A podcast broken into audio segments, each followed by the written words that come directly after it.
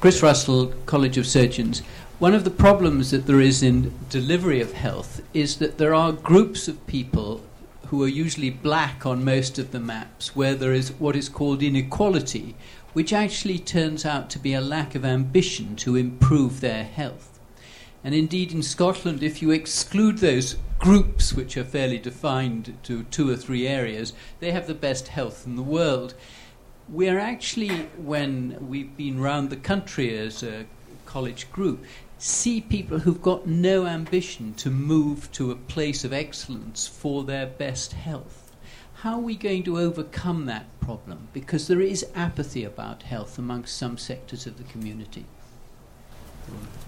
What you're talking about is health literacy, uh, is exactly what you're talking about. And I, I agree with you, and that is a challenge. And, uh, and uh, you know, I was asked this question about a few days ago, you know, would this information and this transparency of information be utilized in the in and empower patients for the future?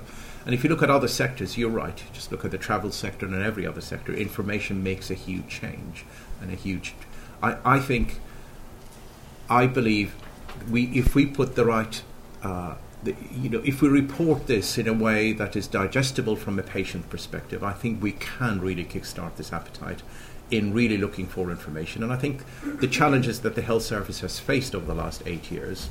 I mean, one of the most striking things over the last eight months has been when we go out there, the, the thing that concerns patients most is healthcare acquired infections. You know, that is there, it is in their mind.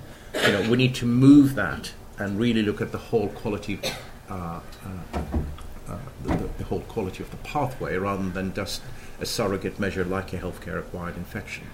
And I think clinicians have a very important role to play in that. Uh, and I think commissioners also have a very important role to play in that.